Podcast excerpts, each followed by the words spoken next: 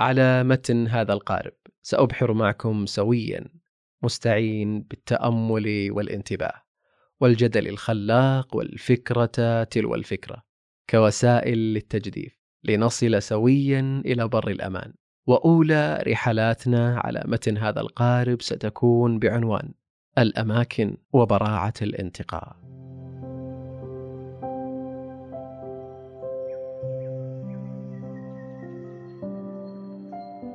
إن بقيت للحظات في تشليح السيارات ستشعر لوهلة أن كل هالعالم ممتلئ بالحوادث.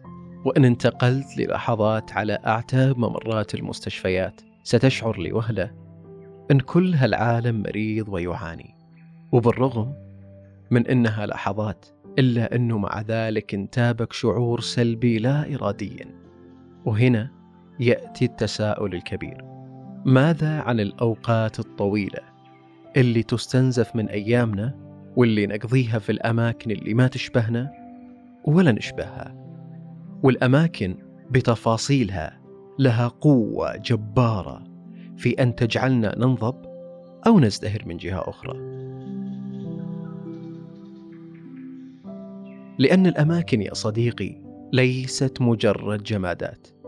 لأن الأماكن يا صديقي ليست مجرد مساحات والسلام إنما هي أشد من ذلك وقعا وأشد مما نعتقد. إنها فعلا مدججة بالطاقات والأفكار والشعور اللامتناهي بكل تفاصيلها من صداقات علاقات اهتمامات وما إلى ذلك سواء كانت بشكل سلبي أو بشكل إيجابي. وهنا تتجلى مهارة الانتقاء.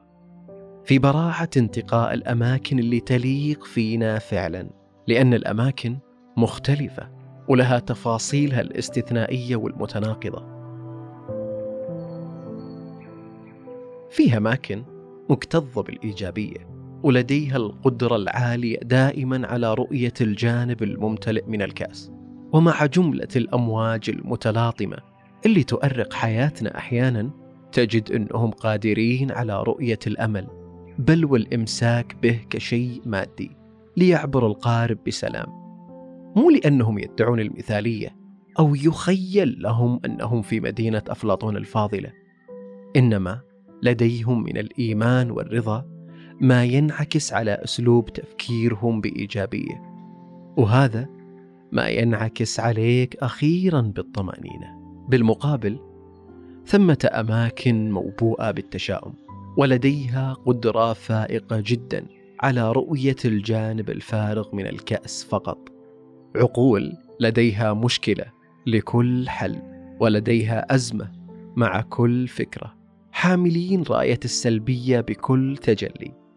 وفي دراسة أجريت من جامعة هارفارد عن أسباب السعادة. تم تطبيقها على أكثر من 700 شخص. كانت نتائجها أنه أهم سبب من أسباب السعادة يكمن في الابتعاد عن الأشخاص السلبيين والسبب ببساطة أنه الأفكار السلبية معدية وهذا ما ينعكس عليك بالشقاء لا إراديا.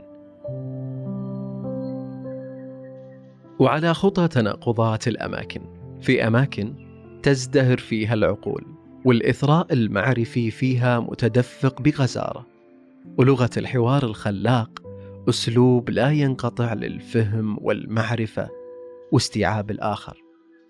يختلفون بأدب ويتناقشون برقي ويتفقون باتزان ومنطق. وما أن تجد نفسك تغادر تلك الأماكن إلا وتشعر بإثراء فكري يرتقي بك فعلا في المقابل ثمة أماكن مليئة بالسطحية والأفكار البائسة ولغة الحوار فيها تترنح. كأنما وضعت في حراج بن قاسم وثمة جائزة لمن ينتصر لرأيه ويقصي الآخر ضاربين بتقبل الآراء للوصول إلى المعرفة عرض الحائط. بخلاف الانحدار الفكري اللي عفى عليه الزمن وشرب. ولذلك نجد بعض الأشخاص بذات العقلية المتحجرة. من عمره العشريني وحتى دخوله الأربعين أو الخمسين والسبب أن ذلك العقل بقي مترنحا في مكان متحجر فكريا طوال تلك السنوات. أو كما يقول الفيلسوف الفرنسي فوليتير لا يوجد في الحياة رجل فاشل ولكن يوجد رجل بدأ من القاع وبقي فيه. وعلى خطى تناقضات الأماكن. في أماكن تضحك فيها من كل قلبك وتقطف فيها المفردات بكل أريحية دون أن تتوجس من أن تغتال مفرداتك في ألف معنى ومعنى لأن حسن النية فيك دائما حاضر. وفي مثل هالأماكن العذبة أرواحنا تولد من جديد ومع كل شهيق وزفير. تشعر إن روحك تتماثل للشفاء من كل الشوائب. بالمقابل يا صديقي ثمة أماكن سامة ذهنيا ونفسيا تصر على وضعك في منصة المحاكمة. وإن كان هنالك تغيير تم وضعك على حلبة الملاكمة ليبقى مصيرك دوما الدفاع ثم الدفاع ثم الدفاع. وكأن مصيرك الحتمي في مثل هذه الأماكن أن تبرر وتدافع فقط. وكأنك المتهم الذي وجب عليه أن يبرئ نفسه دوما.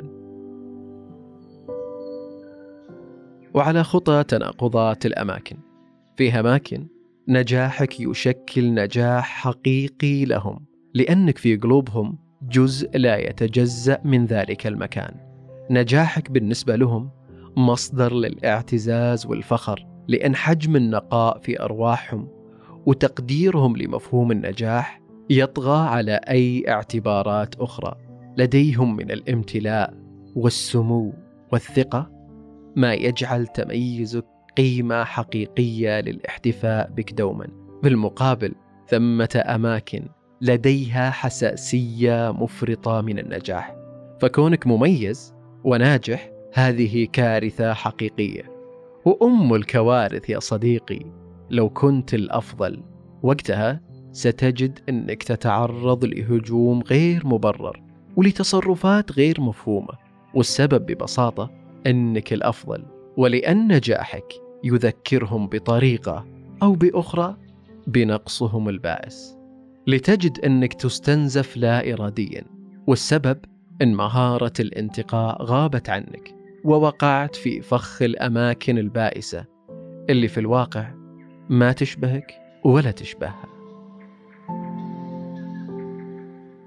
والأماكن من جهة أخرى ليست مجرد حدث نعيشة في وقتها بكافة تفاصيله والسلام إنما هي ذكرياتنا في السنوات القادمة. بل وقد تحدد مكاننا وقيمتنا في المستقبل ومع ذلك ليس الخطأ بضياع الانتقاء في الأماكن اللي ما تشبهنا إنما المعضلة. أن نرضخ لتلك الأماكن البائسة وأن نبقى مقيدين فيها دون أن نحرر أنفسنا من ثقافة التخلي. وتذكر دائما يا صديقي بأن الحرية تكمن في القدرة على التخلي. إياك ثم إياك والقبول بالدون لأنك لست أدنى. ارفع سقف استحقاقاتك عاليا لأنك تستحق الأفضل والأنسب دائما. أتفهم؟ أنه أحيانا الصدفة والظروف تسيرنا بالتواجد في المكان الخطأ وأن الرياح تجري بما لا تشتهي السفن. ولكني في الواقع مقتنع أكثر بفكرة تجري الرياح كما تجري سفينتنا. نحن الرياح ونحن الموج والسفن. والخلاصة كل الخلاصة في عدم الرضوخ لأن من يعرف قدر نفسه فعلا. المفترض يعز عليه أن يمضي فيها في سبل لا ينتمي لها أبدا. قبل أن أوقف القارب العاقل هو من يضع قاربا يعبر به النهر بدلا من أن يترنح في مكانه والأمواج تعبث به ليغرق. نحن نلمع بشكل استثنائي في الأماكن التي نحبها وتشبهنا. وننطفئ. كلما ابتعدنا عنها إلى أماكن لا تليق. وأنت أنت دائما تظهر نتيجة لتأثير تلك الأماكن عليك. بكل الحب والكرامة والامتنان كان معكم عبد الله الدهيمي